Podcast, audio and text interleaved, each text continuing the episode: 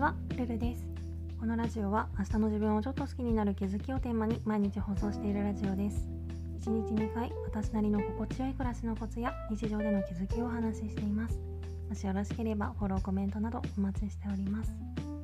ということで今回はシンプルライフは HSP の心強い味方になるというテーマでお話ししたいと思います。繊細な気質を持ってると何かと気持ちを振り回されてしまってつい毎日を過ごすだけでいっぱいいっぱいになりがちな気がするんですけどそんな中でも暮らしの仕組みをシンプルに整えるとそれだけですごくストレスが減るというかそういう感覚があってまあ改めて考えるとどんなことも単純にすれば負担は減るって話なので当たり前のことではあるんですけど今回はちょっとだけそれを深掘りしてお話ししようかなと思います。まず一番簡単にできる暮らしをシンプルにする方法としては1日あたりの予定の数を減らすことですかねシンプルライフっていうとどうしても部屋の掃除とか断捨離に目が行きがちですが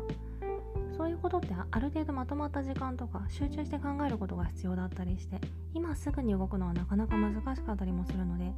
比較的自分次第ですぐに変えることができるプライベートの予定の入れ方から手をつけてみるのがおすすめです。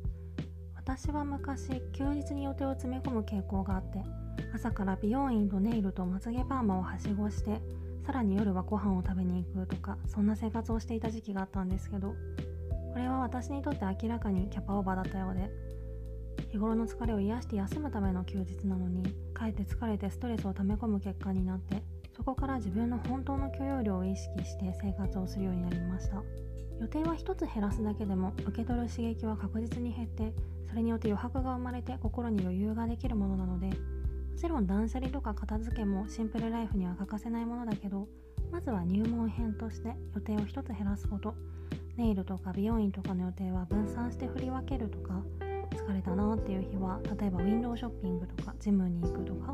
そういう予約とか約束をしていない用事は思い切ってやめてみるとかそんな感じで予定を減らしてみることもしよかったら是非心がけてみてください。今回はそんな感じです。レターでの質問感想も絶賛募集中ですのでぜひお気軽にいただけたら嬉しいです。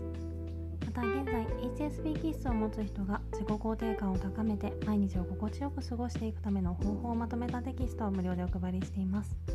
詳細はこの放送の説明欄のリンクもしくは私のプロフィール欄のリンクからご覧ください。それではまた次の放送でお会いしましょう。